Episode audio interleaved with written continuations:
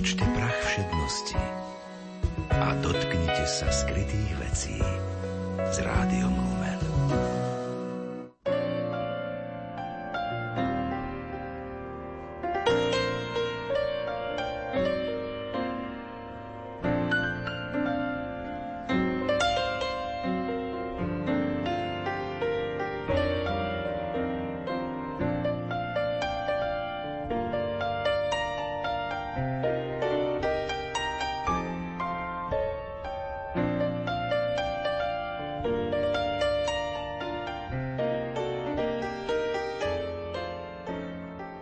Dobrý deň, vážení poslucháči. Vítam vás pri počúvaní literárnej kaviarne. Dnes vám priblížime tvorbu Zlaty Matlákovej, poetky a prozaičky.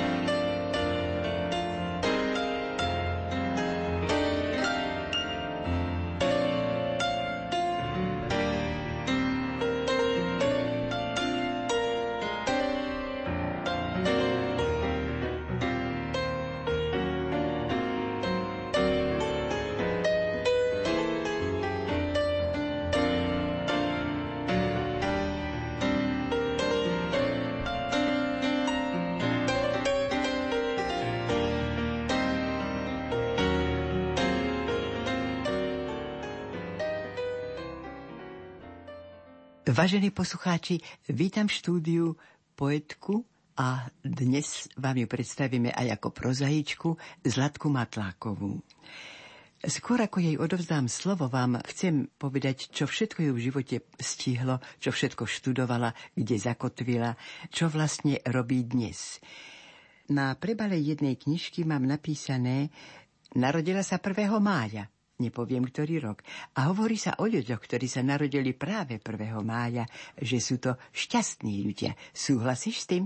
Áno, ak sa tí ľudia veľmi snažia, tak sú šťastné.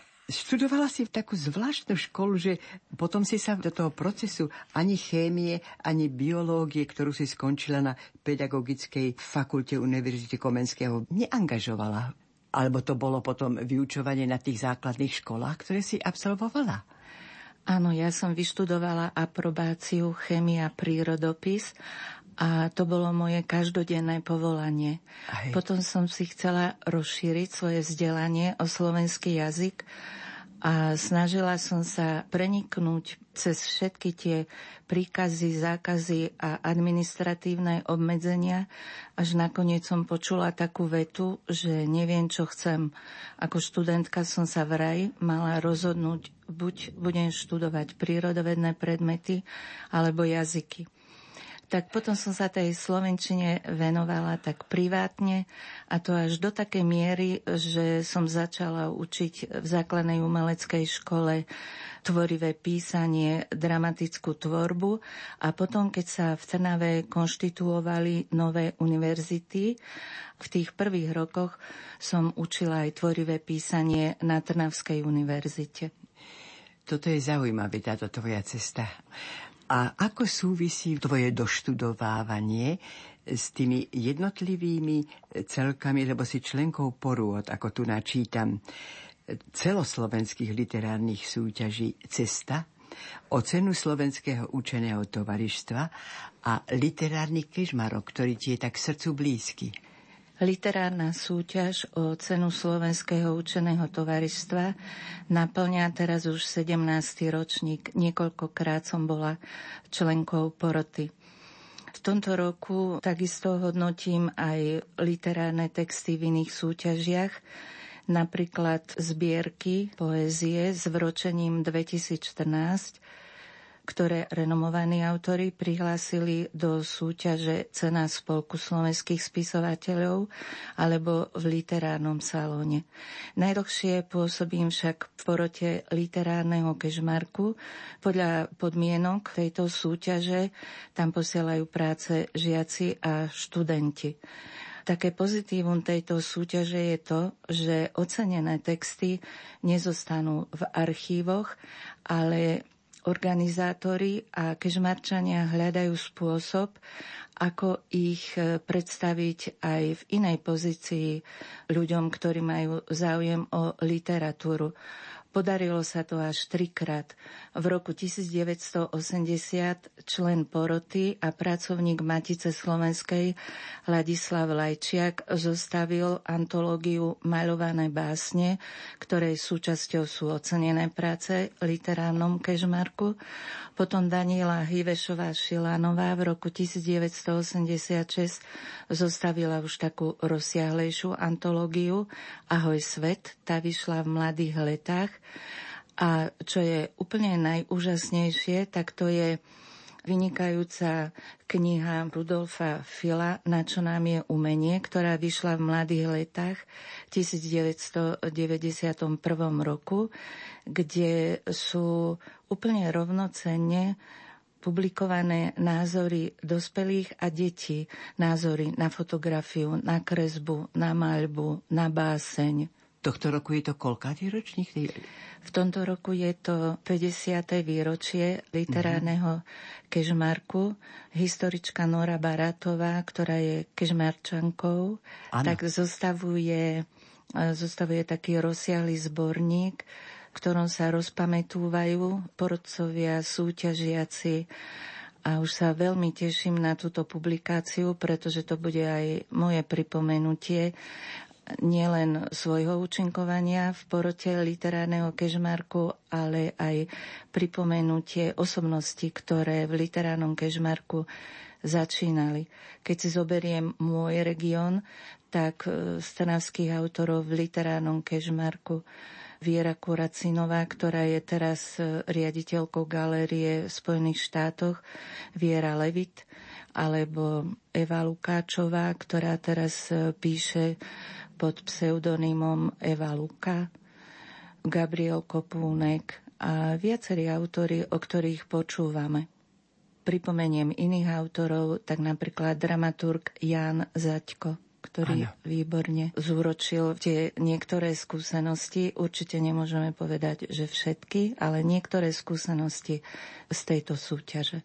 A dá sa povedať, že prihlásených mladých ľudí je dosť na túto literárnu súťaž? Že e, Nepriniesla som si presne počty súťažiacich, ale možno bude stačiť orientačná informácia. V prvej a druhej kategórii to sú žiaci prvého a druhého stupňa v poézii a v próze budeme hodnotiť vyše 5 stoviek literárnych prác. To snad nie je pravda. A kedy býva uzávierka e, k tejto súťaži? Uzávierka súťaže bola 12. apríla. A už toľko sa toho namnožilo, toľko toho je? Áno, to už je roztriedené, kategorizované, rozdelené porodcom. To znamená, že predsa len je to úžasná liaheň týchto mladých talentov. Pravda? Áno, ale vidíš, že sa usmievam. Je áno, to, lebo áno. naozaj čítame a hodnotíme práce rôznej úrovne.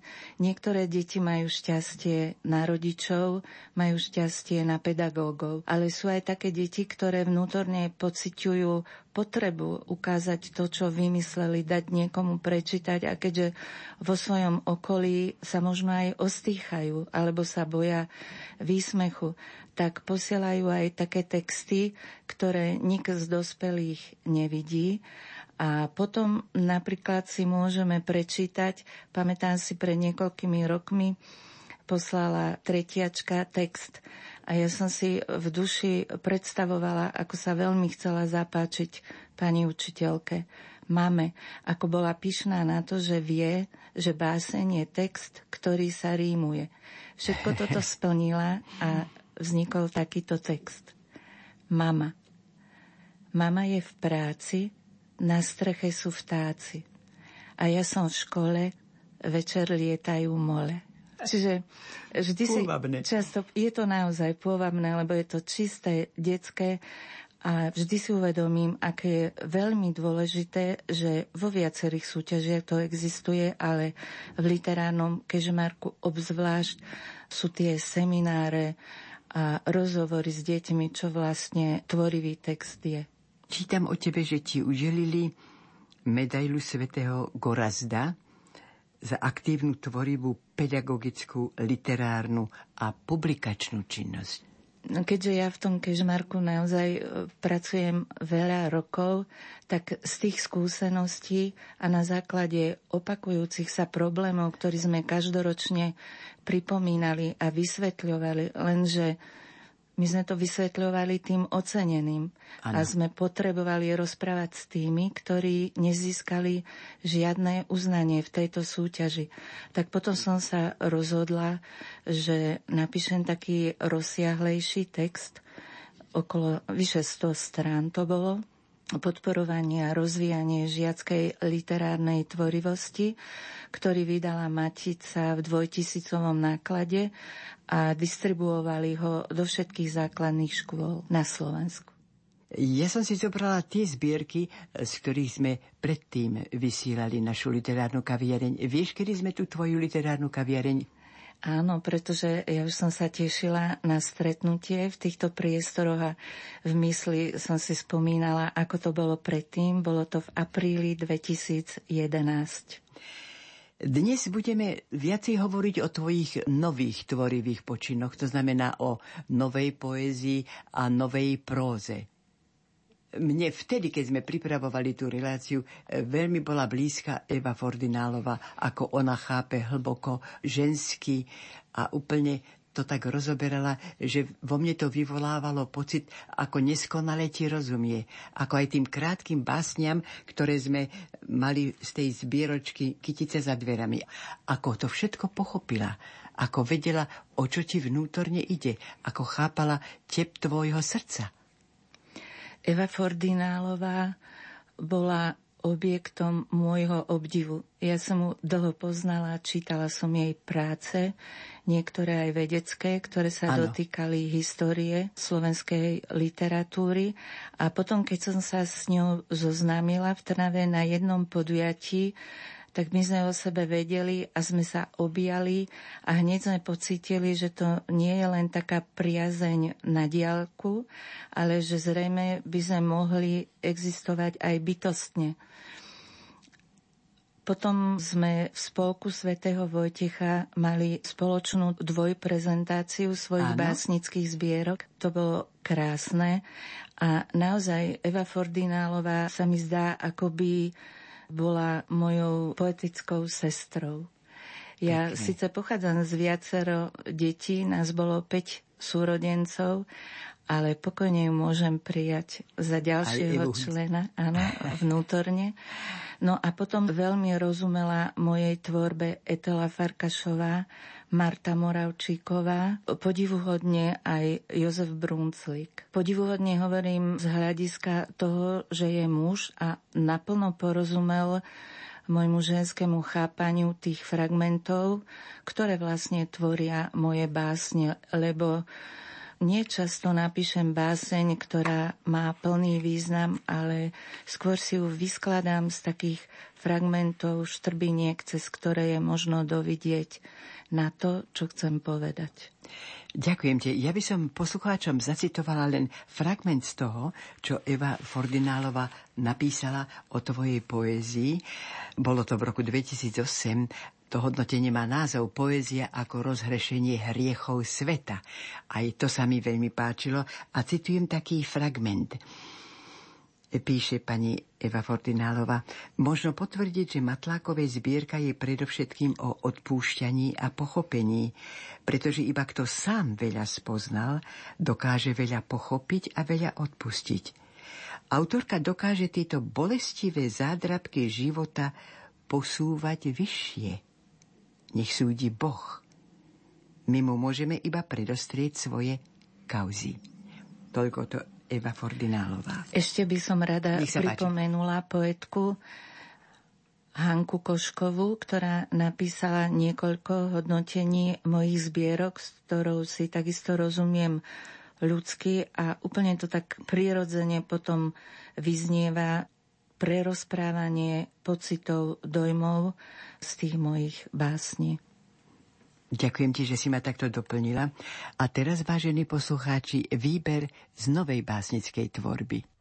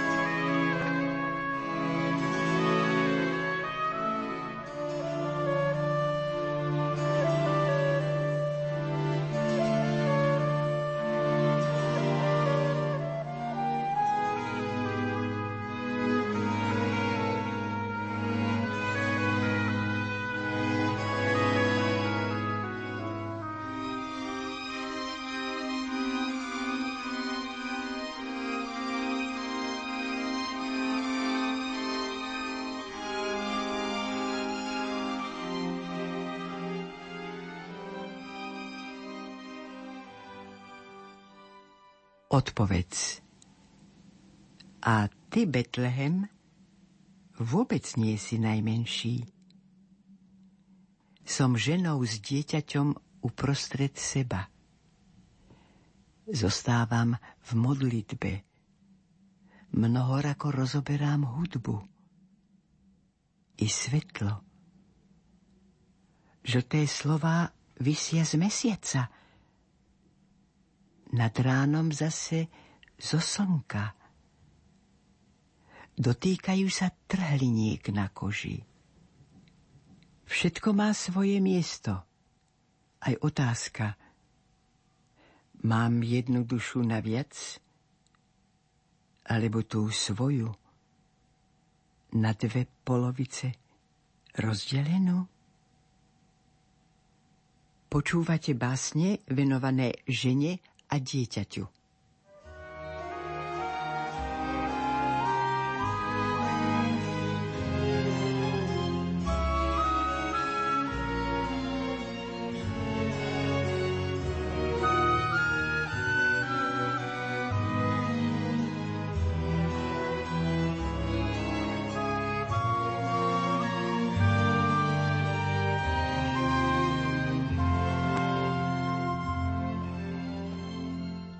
Liturgickom roku je advent mojou srdcovou záležitosťou. Materstvo božské, nevysloviteľné, niekedy aj nevysvetliteľné. A tá Marína veta, ako sa to stane, prejav najväčšej viery a odovzdanosti, ktoré môže prežívať aj poetka. Pokračovaním tejto básne po mnohých rokoch je taký malý cyklus, ktorý je rozdelený na tri časti. V prvej časti hovorím o očakávaní, druhá časť je vlastne o výchove, kde matka zoznamuje dieťa s malými vecami tohto sveta a záverom je deň, kedy sa dieťa stáva samostatnou bytosťou. O vajíčku. Vietor sa zahnal, bez milosti mnou hýbe. Zavitou hlavou sa obzerám za dieťaťom. Skôr vykrvácam, než ho sem privediem. Líha si na nepratú kožušinu, nech má kučeravú hlávku. Privolám ho. Odkiaľ, Sára? Dieťa nie je. Nebude? Vychádzka s dobrým dieťaťom. Drevo s hadím tieňom. Predstav si palicu v tráve, ako sa ponáša na skutočného hada. Dieťa po nej prejde. Opatrne. Hraná ľahostajnosť je taká hraná, až si malé ruky zatlieskajú. Z tohto miesta iná cesta nevedie. Ak áno, tak po chrbte hada. Či už to vidíš, alebo nie, dieťa sústredene prekračuje strach a láme nad ním palicu. Deň sa premieňa na bielobu. Oblaky priľahli viditeľné veci. Hmla. Dieťa daruje vode nefrit, stráca ho, čo je často jedno a to isté. Kameň akoby zomrel. Stačí ponoriť ruku, nahmatať a vstane z mŕtvych. No na svete nie je miesto, kde predtým žil. Rozvírené aj navonok. Podstata lesku je v studničke, aj priestor pre jednu hlavu. Najprv teda dieťa. Uvidí samo seba, otázky kladie inému. Prstom prebodne záhyby vody, koľko stráca, toľko nachádza. Dvoma prstami soľ, tromi tetivu Predstav si park. Otáčaš sa k staviteľovi, piesok môže byť hradom. Urobíš meno celej stavbe. Dieťa ho nepríjme. Prstami preletí cez horúce gombíkové dierky, nastaví kožu nepodárkom z formičiek a zrnko po zrnku dvíha na nohy.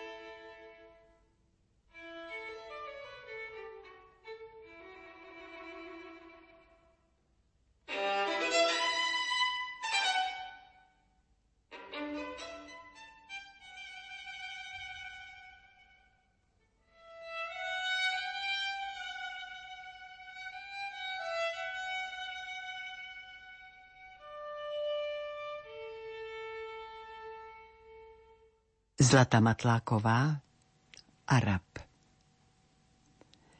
Spotený jún steká po koži.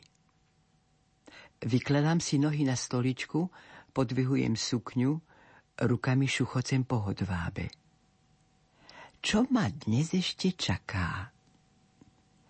Zastaviť sa na pošte, kúpiť chlieb, doma uvariť fazuľové grauče tauče, s Lubčom dopísať zoznam vecí, ktoré si zoberieme do Macedónska. Privieram oči a predstavujem si Ochryt. V macedónskom Jeruzaleme sa spomienkovo nechám viesť uličkami, fasádami historických domov, kríkmi so spustenými vlasmi i vôňou oleandrov. Ich kožovité, tmavozelené listy pridržiavajú kvety v odtieňoch bielej, ružovej až fialovej.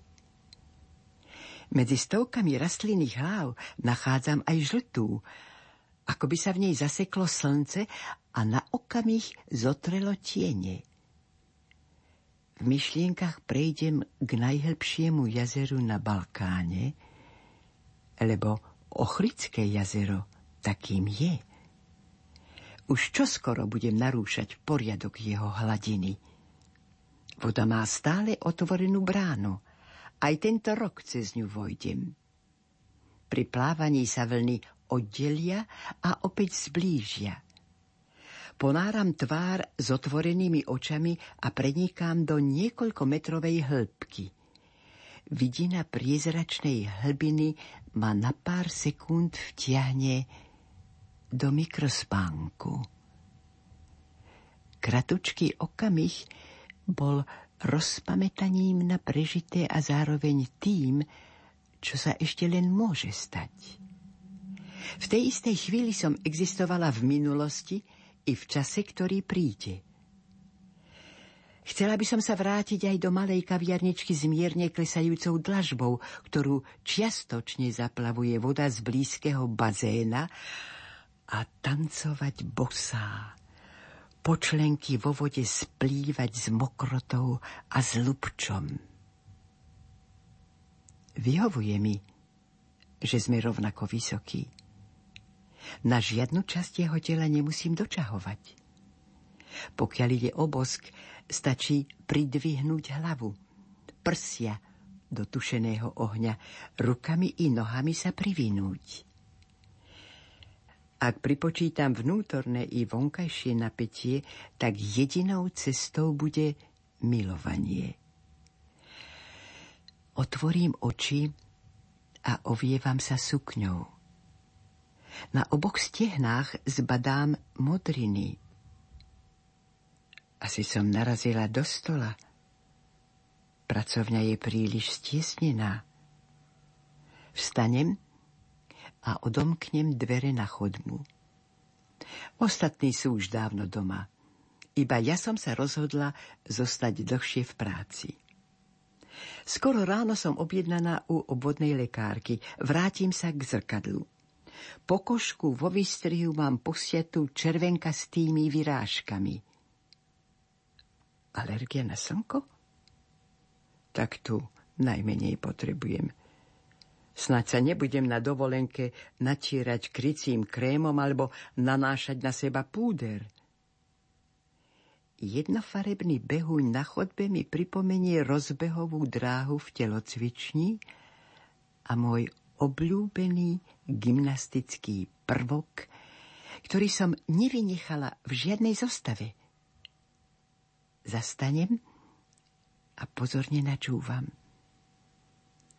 Ticho Pousmejem sa. Vykročím k oknu. Kabelečka, náušničky, lodičky. Ako je vám na vnútornej parapete? Prvá pozícia. Stoj na ľavej nohe, pravá prednožená, upažiť. Druhá pozícia. Trup v hlbokom predklone stojná pravá noha, prudký odraz ľavou. Tretia pozícia. Telo sa vo vzduchu otočí okolo driekovej časti, ako by som išla urobiť premet, ale bez použitia rúk. Štvrtá pozícia. Dopad na ľavú nohu. Zadýchčaná upažujem ruky. Ukazovák jemne vysúvam ponad ostatné prsty. Prenesiem váhu na pravú nohu vzad, pričom sa ľavá noha špičkou ľahko dotkne koberca. Spokojne sa obujem, pripevním klipsy a siahnem po kabelke. Akrobatický skok, ktorým som pred chvíľou rozvlnila vzduch na chodbe, som zvládla veľakrát. Dopomohol mi k viacerým majstrovským medailám. Premet bokom bez opory rúk pomenovali Arab. Pátrala som po pôvode tohto pomenovania artistického prvku. Zbytočne. Ráno si na prsiach nesiem desiatky nových ostrovčekov z durenej kože – kým sa vyzliekam, lekárka mi pripomína povinnú preventívnu prehliadku.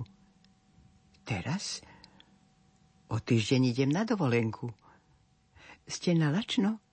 Áno, ale sestrička mi odobrala niekoľko ampuliek krvi, podala prázdnu skúmavku so žltou zátkou.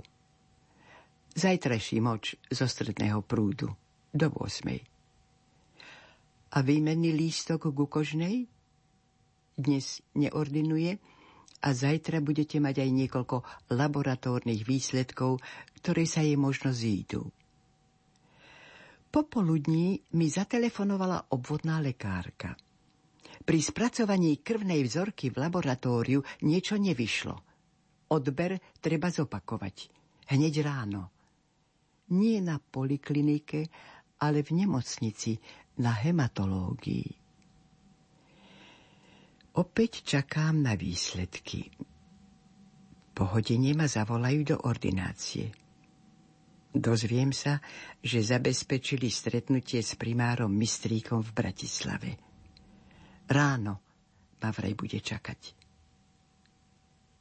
Telefonujem Lubčovi. Urobíme si malý výlet do hlavného mesta. Konzultácia by nemala trvať dlho. Dohodnuté. Na druhý deň beriem so sebou slnečné okuliare, kľúče, cigarety a peňaženku. Zdravotnícke zariadenie sme našli podľa mapy. Predstavila som sa primárovi. Vedel o mne. Dlho sa na mňa díval, až som zneistila. A kde máte veci? Mistrikovej otázke som nerozumela. Pozval nás do pracovne a oznámil, že mám ochorenie krvi. A budeme sa stretávať častejšie, ako mi to bude milé. A manžel pôjde po veci. Pán primár, do troch hodín sme späť. Manžel ani poriadne nevie, kde všetko mám. Pôjdeme spolu. Ale my sme sa nerozumeli. Vy domov nepôjdete. Nech vás manžel zbalí, ako bude vedieť.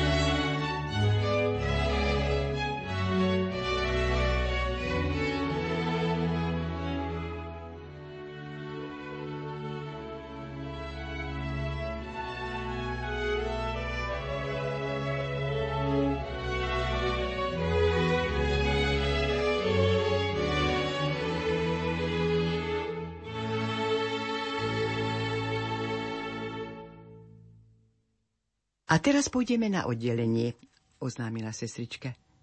Ja ešte nemôžem ísť dovnútra. Dobre. Rozlúčiť. Rozlúčiť. Teda oddeliť. Sestrička mohla povedať, dobre, rozlúčte sa. Tri slová by boli priateľnejšie. V nemocničnom bystre pijem s Lubčom najpomalšiu kávu môjho života. Mlčíme. V tej chvíli sme nepoznali žiadne slova pravdivo zrkadliace nečakanú pascu, v ktorej sme zmeraveli. Všetky myšlienky sa stratili. Zmizli. Vnútorný svet prestal existovať. Nijaké spomienky, ani predstavy. Ruka s kávou je moja?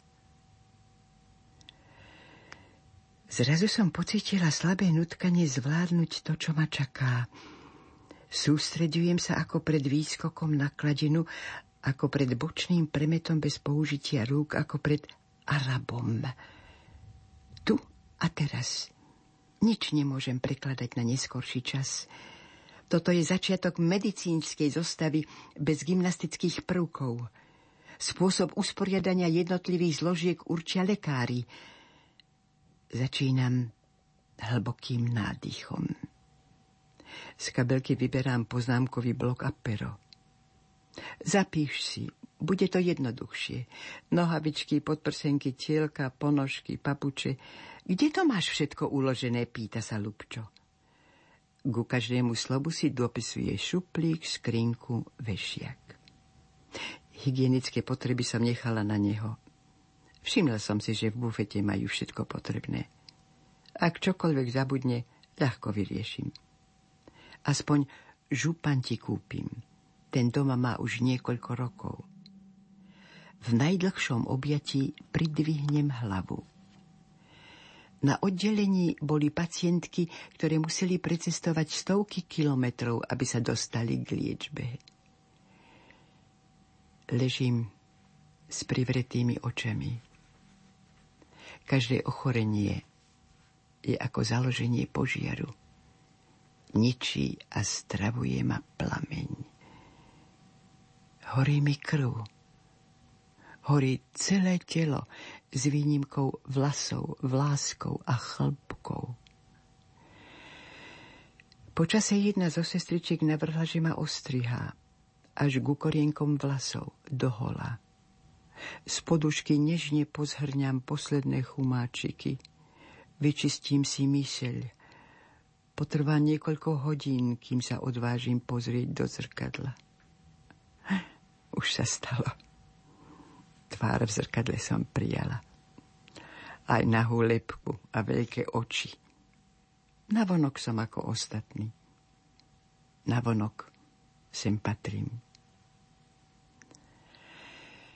Po štvormesačnej liečbe zvažujú, či začnú hľadať možného darcu, alebo zvolia autotransplantáciu.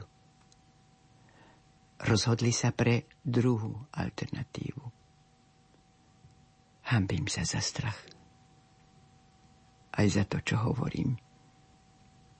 Spamätám sa a doprajem si dôstojnosť. Zdá sa mi, že používam slova iných ľudí, keď s liečbou súhlasím. Najvlastnejšou rečou sa rozprávam iba s Lubčom a s Bohom. Jednému o druhom nehovorím. Lubčo tiež zatajuje včerajšie rozhodnutie. Z Bratislavy išiel dlhšou cestou cez Pezinok a Modru do Budmeríc, kde som sa narodila. Zaparkoval pri vchodovej bráne. Pálfiovský kaštiel obišiel a vyšliapanou cestou povedľa Boriny zamieril k bráničke vo plotení. Pred niekoľkými rokmi bol areál obkolesený bezchybným kovovým pletivom, dnes je z neho iba torzo. Zamieri k lesnej kaplnke so sochou Panny Márie Lurdskej. Sadol si na lavičku, obrastenou zelenými riasami a machom. Majčička, bogorodička, radvaj se so nás, za to až to jeden bez druk sme kako bez duša. Matečka Bohorodička, rozprávaj sa s nami, rozprávaj sa s nami. V tom istom čase mi prinášajú niekoľko špeciálnych vreciek. Jednotlivo do nich vkladám bielizeň, pyžamo, papuče, časopisy pri označovaní sa mi chveje ruka. Zacvičím si. Pridám prvú pozíciu Araba. Neznamená to ani zlepšenie kondície, ani upokojenie prstov. V tomto rozpoložení bolo dôležité prečkať čas, sústrediť sa na drobné činnosti a nemyslieť na to, čo sa bude niekoľko dní odohrávať za zamknutými dverami s mliečným sklom. Ako sa to stane? Opäť si spomeniem na modlitby. Vymýšľam novú, len aby som nemusela opakovať naučené – Hambím sa, keď úmyselne obchádzam zdrava z Mária, proza nás hriešných teraz i v hodinu smrti našej. Amen. Nemôžem šepkať tieto slová, lebo pripomienkou smrti mi odnímajú čosi, čo nedokážem presne pomenovať. To slovo má blízko k nádeji, ale je to skôr viera, že sa splní niečo želané. Pokračujem v balení. Dôkladne vysterilizované vrecká tam nájdem. Tam z nich vyberám potrebné. Ale kto mi na plecia prehodí ochranný plášť, keď ma zoblečú, vyzujú, vyumývajú dezinfekčným prostriedkom a zavedú do izby zbavenej všetkého živého. Prvú noc sa na transplantačnom oddelení bojím zaspať. Cez deň pozerám očami tej, ktorá sa pokúša upažiť jednu ruku, potom druhú, napína ľavú nohu, neskôr pravú. うん。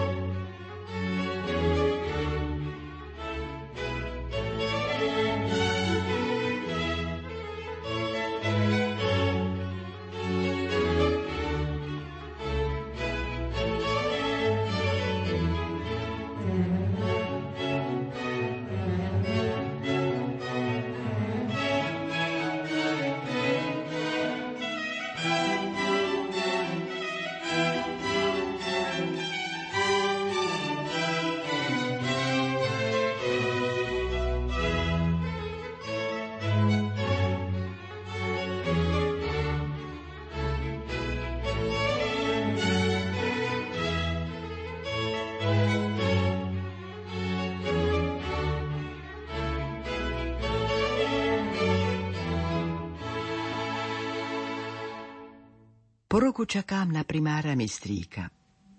Dievča so šatkou na hlave ho tiež netrpezlivo vyzerá. Na čom fičíte, teta? Ja na červenej repe a čučorietkach. Pridávaš si tam aj mrkvu a surový zemiak? To vie mamina. Asi áno, ak to odporúčila IB, teda EB, Eva Bojtárová. Tu mamina číta a plače pritom. Ja nie. Mám komplet suché oči. Totálka, Sahara, taká blbosť. Ešte, umelé slzy. Teta, a čo tetovanie? Neopováš. Už som bola kuknúť v štúdiu. Lastovičník, poznáš? Alebo mama? Iba lastovičky. Tento rok som nevidela ani jednu. Bola som v sterile. Spomeniem si na transplantačné oddelenie, na steril, na izbu so spiacou kyslíkovou bombou. Jedna posteľ, jedna skrinka, jedna stolička, jedna sprcha. Jedno navždy zatvorené okno. Lastovičník je rastlina. Prisypeš púčiky bazy, žihľavu a zaleješ horúcou vodou. Odvar by mohol pomôcť aj tebe. Povedzte mame, Lastovičník má veľa pomenovaní. Čo vedie človeka k vymýšľaniu toľkých názvov pre jednu bylinu? Úzkosť, keď si uvedomuje nadvládu choroby, keď sa telo začína meniť a strácať, keď pribúda temnoty, strachu i nepokoja? Ľudský tvor sa vie vtedy v pokore zohnúť k liečivým rastlinným bytostiam. Na poli vo vzduchu na poli v zemi označujú cestu, po ktorej doteraz nekráčal. Hlboký predklon pred lastovičníkom, krkavcom, bolákom, nebeským darom, šelvorom, tolitom, cedelínom a tak ďalej. Odvar ešte doteraz prehltám v presvedčení, že hojivo začne tam, kde začala choroba.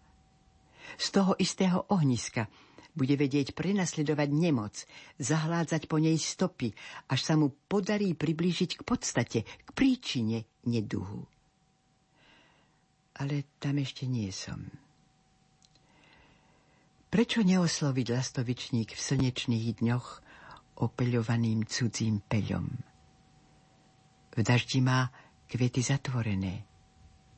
Vtedy sa začne niečo nové – jednoznačný genetický kód vydá pokyn smerujúci k samoopeleniu. Rastlina si v nepriaznivom počasí vie pomôcť vlastnými bunkami. A ja si viem pomôcť vlastnými bunkami. Lebo Autotransplantácia funguje na podobnom princípe, lenže je povýšená o vieru človeka v seba samého. Zo zariadenia odchádzam po dvoch hodinách. Zdravú nohu striedam s ubolenom. Smerujem k Mirbachovmu palácu. Nájdem v ňom to, čo mi práve teraz chýba? Pevný bod pre oči, myšlienky, predstavy? Stíšenie srdca, ktoré trepoce chlopňami ako vyplašená lastovička krídlami? V obrazárni nenachádzam to, čo hľadám – ale jedna vec ma zaujme. Odtlačky kanalizačných poklopov. Zarámované a povešané po stenách. Ochranné kryty mi pripomenú katétre niekoľko mesiacov zabudované v mojej hornej a dolnej dutej žile. Tiež boli symbolickým predelom medzi svetom svetla a svetom tmy. Navyše bránou, ktorou po kvapkách stekalo to, čo ma mohlo zbaviť ochorenia. V prázdnej chodbe položím kabelku a sandále na vnútornú parapetu. Prvá pozícia. Stoj na ľavej nohe, pravá prednožená, upažiť. Druhá pozícia. Trup v hlbokom predklone.